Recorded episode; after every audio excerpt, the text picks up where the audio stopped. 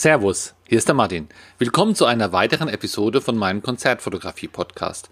Du bekommst hier wöchentlich Tipps und Anregungen, wie du die Qualität deiner Konzertbilder und deiner Abläufe bei der Konzertfotografie immer mehr verbessern kannst. Und zwar ohne, dass du dir für viel Geld neue Kameras oder neue Objektive kaufen musst. Heute geht es mal wieder um das Thema Instagram. Ich habe eine Umfrage gemacht bei uns in der Konzertfotografie-Gruppe, wie denn die Posting-Strategien der Fotografen so aussehen und habe da das auch mal ein bisschen ausgewertet und wollte dir nun die, die meistverwendesten Posting-Strategien einfach mal hier auch im Podcast vorstellen und auch ein paar Tipps nochmal von meiner Seite dazu geben in Instagram ist es ja so, man muss immer überlegen, wenn man postet, für welchen Zweck macht man es. Macht man es, um möglichst viel Follower jetzt irgendwie dazu zu gewinnen? Oder macht man es vielleicht, um was zu verkaufen? Oder macht man es vielleicht, um seine Follower, ja, ich sag mal, zu sortieren, um die, die schlechten äh, loszubekommen? Man muss ja immer ein bisschen schauen. Das ist jetzt da nicht dazu gefragt, aber tendenziell passt jede Strategie, die dann auch kommt, um Follower aufzubauen. Und ja, Follower aufbauen, wenn du da einfach mal googelst äh, und sagst, ja, Instagram Follower aufbauen, dann kommen 100 Posts mit 100 Tipps, die kannst du alle untereinander schreiben. Viele schreiben natürlich dasselbe, aber alle, die meisten resultieren darauf, dass man viel, viel, viel, viel Zeit in Instagram steckt. Das sind so Tipps wie, ja, unterhalte dich mit Leuten, schreibe was bei anderen Bildern drunter, aber nicht nur einen kurzen Satz, sondern einen langen Satz und beantworte die Kommentare und so weiter und so fort. Und wenn man das alles machen will, ja, dann, dann braucht man wirklich Zeit. Und ja, wenn man die hat, dann kann man das ruhig so machen. Aber ich denke, die meisten, die hier zuhören, haben so eine Zeit eher nicht, sondern suchen da einfach eine Strategie, um, ja, um einfach mitzumachen, um am Ball zu sein, um vielleicht ein paar Follower zu gewinnen, aber um dort halt auch ein Instagram-Profil, ein Feed zu zeigen, dass wenn sich da Leute ich sag dann einfach mal gemeinerweise durch Zufall hin verwirren, äh, verirren, dass sie dann auch was davon haben und auf den Fotografen aufmerksam machen. Ja, also hier eher die Tipps, wie man das so nur durch Posts am Leben halten kann. Also ich mach's auch nicht, gell? Also ich habe ja auch nicht jeden Tag zwei Stunden Zeit, äh, Anmerkungen zu schreiben oder sowas. Gut, äh, fangen wir einfach mal an. Und zwar die meisten Konzertfotografen haben die Strategie, regelmäßig zu posten und wenn es nichts Neues gibt, dann wenigstens Archivbilder ja, das ist was, wo ich auch unterstütze, wo ich sage, das ist vernünftig. Bei regelmäßig haben wir jetzt noch gar nicht definiert, sind es drei Bilder am Tag oder jede Woche eins. Äh, und äh, wenn es nichts Neues gibt, dann Archivbilder. Ja, man hat ja, wir sind ja Fotografen, das heißt, Bilder haben wir ja genug, ja. Also selbst wenn wir irgendwo ein Konzert machen und haben dann zwei Bands fotografiert, haben wir vielleicht 30 Bilder. Das wird ja schon reichen, um jeden Tag ein Bild zu posten. Also Bilder haben wir genug und selbst wenn man dann mal zwei, drei Monate nichts fotografiert, ja, dann haben wir doch bestimmt noch vier, fünf Konzerte im, im Archiv, wo man da einfach dann die Bilder auch nochmal rausholen kann kann, posten kann. Und bei Instagram ist es ja auch so, du kannst ja auch ein gutes Bild gerne nochmal posten, vielleicht nicht am Folgetag, aber wenn du es ein paar Wochen später postest, erstens weiß das keiner mehr und zweitens sehen mit hoher Wahrscheinlichkeit das Bild jetzt auch ganz andere Leute. Und die paar, wo es doppelt sehen, ja gut, es macht ja auch nichts, wenn es ein, ein gutes Bild ist. Also Bilder hast du genug und äh, das ist vielleicht hier auch ein guter, guter Grund oder eine gute Möglichkeit für die Konzertfotografen, regelmäßig immer was zu posten. Die Strategie, die am zweitesten oft verwendet wird, ist nur das beste Foto nach einem Konzert. Bumm, das ist natürlich ein Knaller. Wenn man, äh, man hat dann, denke ich mal, sehr wenige Posts, äh, wenn man vielleicht die Woche auf ein, maximal auf zwei Konzerte geht, wie es viele von ihrer Zeit gar nicht anders hinbekommen, dann haben die da eins oder zwei Bilder im Feed drin. Aber der Feed ist dann natürlich sehr knackig. Ja, man hat immer nur das beste Bild. Das ist natürlich super gut und auch äh, man hat eine hohe Abwechslung drin. Das heißt, wenn hier einer den Feed betrachtet oder dir folgt, dann weiß der, er kriegt immer nur gutes Material, immer nur das neueste Material und nichts, wo es sich doppelt und überschneidet. Also da kann man seine Follower in dieser Hinsicht vielleicht zufriedenstellen. Und ja, also ich denke, das muss dann einfach auch gut aussehen. Ne? Immer nur das beste Bild. Aber man kann dann schnell auch vergessen werden von der Instagram Automatik, die ausrechnet, wie oft werden deine Bilder gezeigt und Algorithmus genau so heißt, der da dahinter liegt. Wenn man da nur ab und zu, das selten eher was postet, so heißt es, wird man da von Instagram nicht so berücksichtigt, wie wenn man regelmäßig postet. Aber es ist vom Aufwand her natürlich absolut vertretbar, wenn man die Bilder bearbeitet, nimmt man sein bestes Foto, haut's auf Instagram, dann ist es auch erledigt und ja, dann erst wieder Instagram anfassen, wenn man das nächste Konzert fotografiert hat oder halt die Bilder bearbeitet.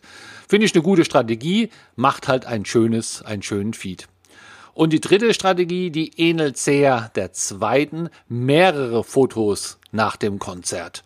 Hier geht es jetzt gar nicht mal so drum, immer fünf oder jeden Tag, sondern dass man sucht sich einfach die, die subjektiv am besten aus, ist sehr ähnlich der Strategie Nummer zwei.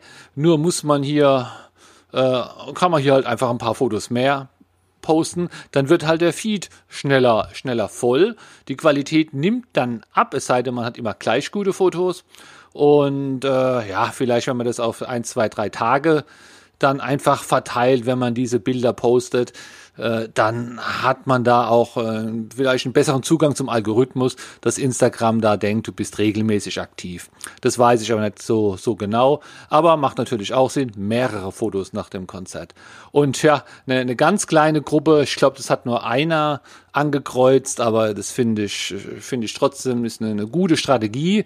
Deswegen wollte ich sie hier auf alle Fälle erwähnen. Das ist schon während des Konzertes etwas zu posten. Ja, jetzt kann das natürlich schon sein, das machst du ein Bild mit dem Handy, wenn du noch wartest oder, oder wenn die Vorband oder wenn aufgebaut wird oder du fotografierst das Plakat oder halt auch wirklich die Band, wenn sie spielt. Und wenn du das musst du dann aber auch ordentlich taggen und gleich raushauen äh, auf Instagram. Und wenn dann Leute nach dem Konzert suchen, ja, bis, bis andere Fotografen zu Hause sind und haben ihr Zeug bearbeitet und hochgeladen, können andere dein Bild schon angucken. Und du willst ja nicht nur, dass es angucken, sondern dass da vergess nicht einen guten Call to Action, dass du drunter schreibst, noch weitere Fotos von dieser Location, von diesem Stil, von dieser Band findest du auf meiner Homepage sowieso, damit die Leute da nicht nur das Bild als erstes sehen, sondern ja, damit sie auch äh, irgendwo bei dir in deiner, in deinen Social Kanälen landen, deine Seite vielleicht liken oder auf deinem Newsletter oder irgendwo, so dass du die Leute direkt auch nochmal erreichen kannst. Das sind jetzt mal so die vier Strategien, die da genannt wurden. Ich denke, ja, für jeden könnte da was dabei sein. Also selbst wenn du keine oder nur wenige Zeit hast, dann ist die Strategie zwei wahrscheinlich eher das Beste für dich. Nur das beste Foto nach dem Konzert posten. Dann hast du auf alle Fälle einen guten Feed und hast nicht so viel Arbeit und kriegst es bestimmt auch von Prozess ganz gut im Rahmen deiner Bildbearbeitung auch hin.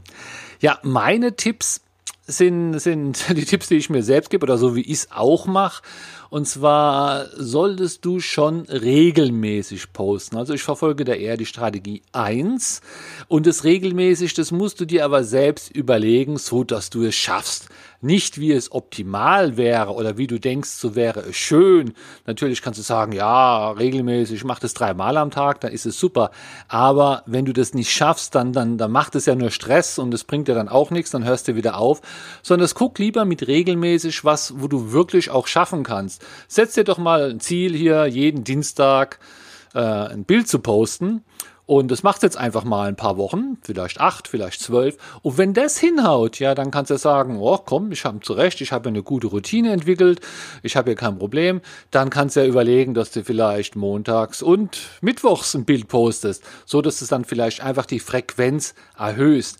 Aber ich glaube, so rum ist es besser ranzugehen, wie zu sagen, jeden Tag drei Stück und das macht man zwei Tage lang und dann gibt man es wieder auf, weil man mal einen Tag keine Zeit hat.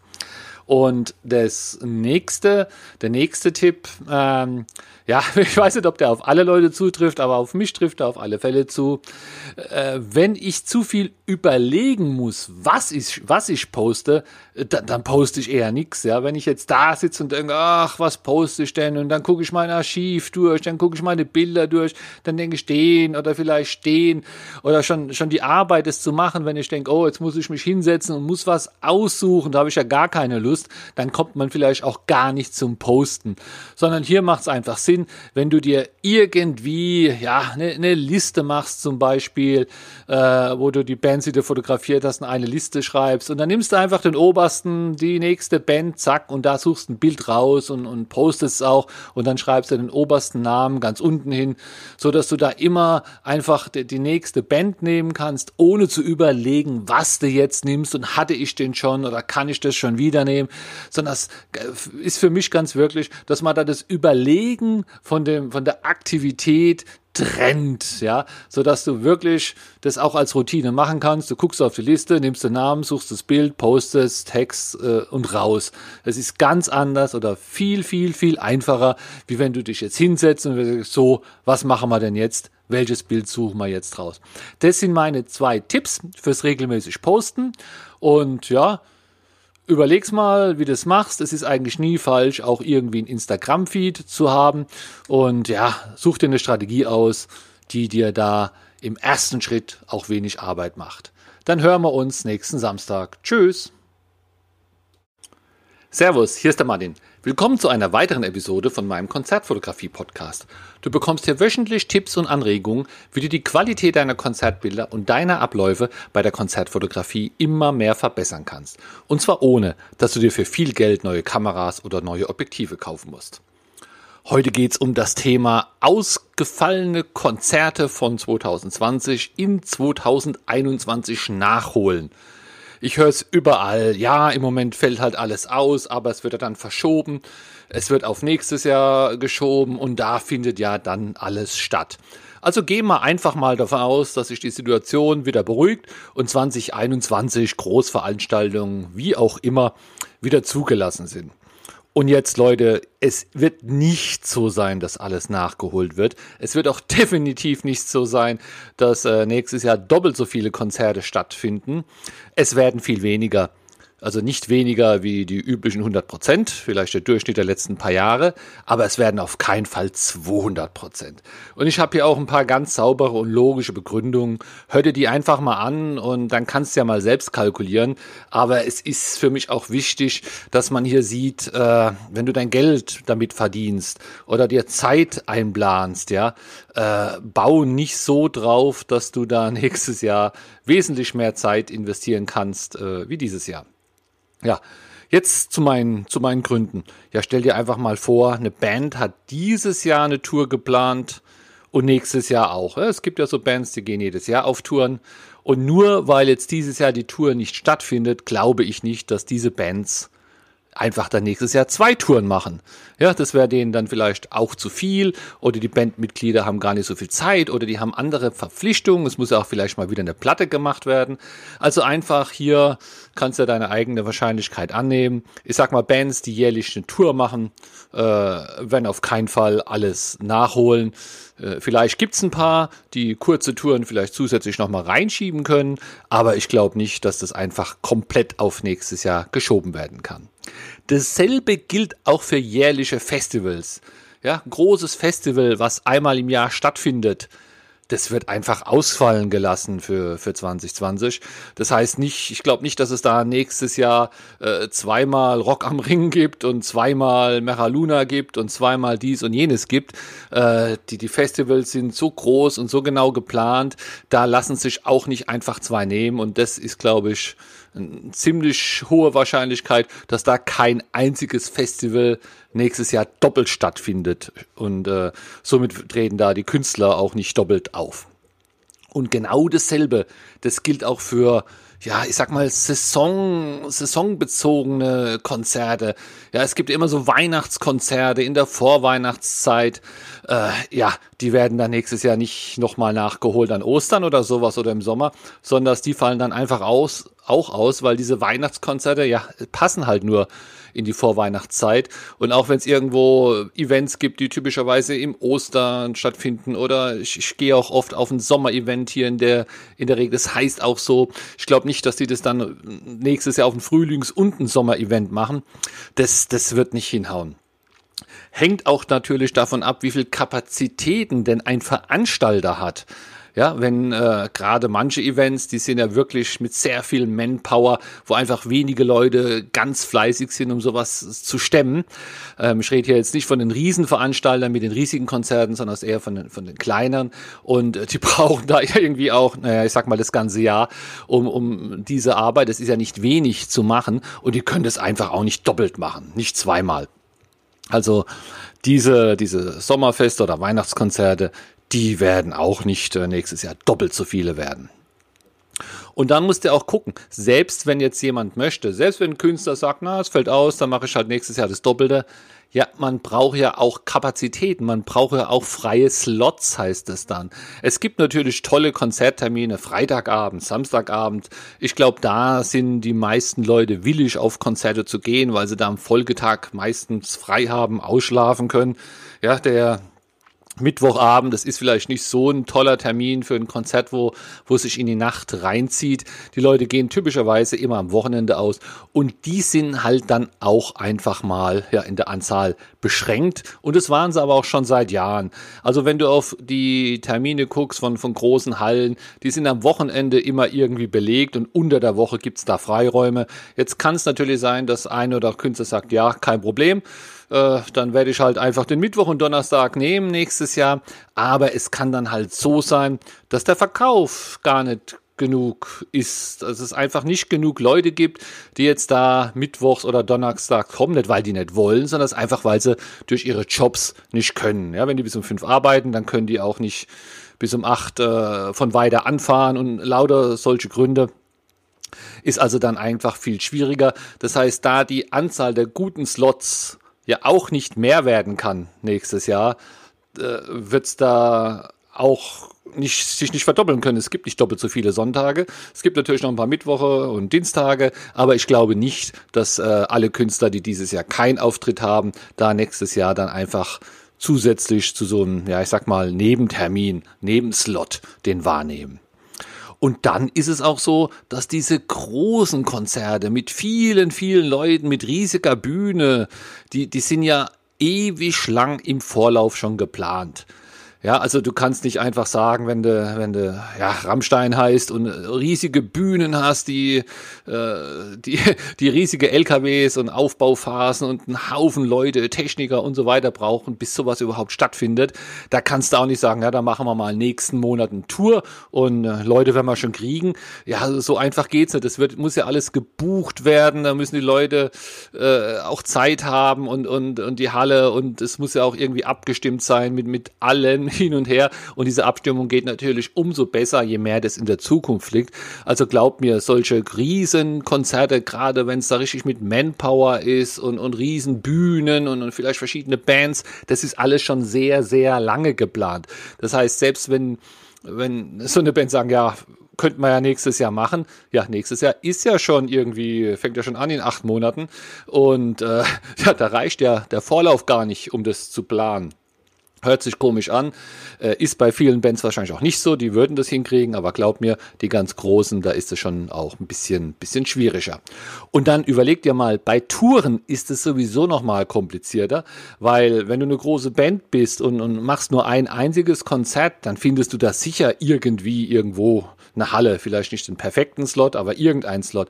Aber jetzt gehst du auf Tour und die Tour soll ja auch so sein, dass du im Idealfall an jedem zweiten Tag vielleicht spielst oder an jedem Tag spielst und dann müssen ja die Hallen auch irgendwie frei sein und zwar nicht nur irgendwo in Deutschland, sondern das Idealfall so, dass sie ein bisschen auf dem Weg äh, liegen. Sonst fährst du von Hamburg nach München, dann wieder nach Berlin und dann ins Saarland. Äh, diese Touren sind oft auch so geplant, dass man da auch die Wege versucht, ein bisschen kurz zu halten.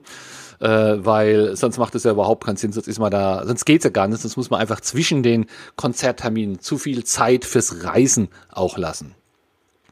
Ein anderes Thema sind natürlich die Künstler selbst. Die haben ja nicht auf einmal doppelt so viel Zeit. Sag mal, die, die Profikünstler, die nichts anderes machen, die planen ja vielleicht auch irgendwelche welche anderen Sachen, irgendwelche Nebenprojekte, müssen vielleicht eine Platte aufnehmen, ziehen sich zurück, machen Pause, wollen Songs äh, schreiben, was auch immer.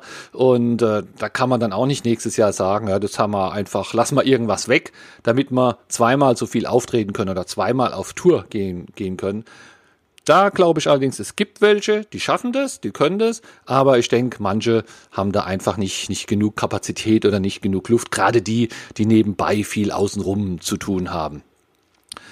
Und dann, ja, bleibt ja auch ein bisschen das auf der Strecke mit dem Publikum, ne? Egal, wen man spricht, egal, wen du hörst, jeder sagt natürlich, ach, ich will mal wieder auf ein Konzert, ich will mal wieder auf ein Konzert. Und ich glaube, wenn es jetzt sofort losgehen würde, wäre man da auch begeistert und würde da auf ein paar mehr gehen, wie man sonst im Durchschnitt geht. Aber ich glaube nicht, dass all die Konzertfans dann nächstes Jahr auf doppelt so viel Konzerte gehen. Ja, das heißt, jeder Konzertfan müsste dann auch doppelt so viel Zeit haben, das zu machen und vor allen Dingen müsste das doppelte Budget in die Hand nehmen, um auf seine Konzerte oder Festivals oder was auch immer zu gehen. Und ich glaube, äh, da ist natürlich dass das Auge größer wie der Geldbeutel, so dass man sagt, ja, ich will dies und da müsste ich auch mal wieder hin, da müsste ich auch mal hinterwinden. Aber ich glaube einfach nicht, wenn nächstes Jahr doppelt so viel angeboten würde, dass dann die Leute doppelt so viel ausgeben und hingehen würden. Ich glaube, es gibt einen gewissen Anteil, der geht auf ein paar Konzerte mehr, natürlich, aber nicht auf das Doppelte. Ja, wie ist jetzt meine Einschätzung? Was glaube ich jetzt? Kann man es überhaupt schätzen? Also man kann ja nicht mal schätzen, dass nächstes Jahr alles wieder normal ist, aber trotzdem gebe ich einfach mal meine Schätzung ab. Ich muss es ja auch für mich immer ein bisschen schätzen. Also ich sag mal, es werden mehr werden. Also wenn man den Durchschnitt jetzt einfach mal sagen, der letzten Jahre waren 100 Prozent. Ich glaube nicht, dass es 200 Prozent werden und ich glaube auch nicht, dass es 150 Prozent werden, aber ich glaube, dass es schon mindestens 120, 130 Prozent werden. Also ich schätze einfach, dass es vielleicht ein Drittel mehr, ein Drittel mehr Konzerte gibt wie sonst. Naja, kann man ja einfach mal, mal schätzen. Oder umgekehrt, ich glaube nicht, dass es doppelt so viel gibt und ich glaube auch nicht, dass es weniger gibt. Also irgendwo wird da die Wahrheit da in der Mitte liegen. Die Festivals, die bleiben, also da wird nächstes Jahr, vermute ich, kein einziges mehr sein. Die werden einfach ausgefallen. Die großen Künstler und die großen Konzerte, da wird auch nicht das Doppelte sein, weil vielleicht ein paar, bis die guten Slots voll sind, aber das ist dann in meinen geschätzten ein Drittel mehr mit drin. Und da, wo es sich am meisten steigert, das werden wahrscheinlich die mittleren und kleineren Künstler sein. Also nicht diese Top-Acts, wo die ganze Welt bereisen, sondern das vielleicht eher in Deutschland oder in gewissen Regionen bekannte Bands, die einfach auch nicht so groß sind, ja, die nicht hinten dran ein 100-Mann-Orchester und 50 Männerchor, 50 Personen Männerchor haben, sondern dass die, wo da einfach zu dritt, zu viert auftreten und vielleicht noch drei, vier Techniker dabei haben, weil die haben eine gewisse Flexibilität. Da, da lässt sich immer immer was reisen, gerade wenn es jetzt nicht so weit ist, ja, also wenn es lokal irgendwo ist, dann haben die sich schnell zusammen und die sind oft auch so, so aufgestellt, dass wenn da mal einer krank ist, ja gut, dann äh, da ist er halt einfach mal nicht dabei. Und so kann es ja dann auch sein. Also ich glaube, diese, diese kleineren, mittleren Bands, die werden wahrscheinlich schon mehr mehr machen, ja, die werden das machen, was eh geplant ist und wenn sie es halt irgendwo anbietet und sie noch die Zeit haben, dann werden die das da auch noch einschieben. So, ich hoffe, ich habe dich jetzt hier nicht desillusioniert, aber ist einfach meine persönliche Einstellung und so leid man es auch tut für die Veranstalter oder für, für uns Konzertfotografen, wir werden das nächstes Jahr nicht nachholen, ja. Also wenn du Veranstalter bist und hast dieses Jahr, äh, sag ich mal, Totalausfall, da wirst du nächstes Jahr nicht das Doppelte verdienen.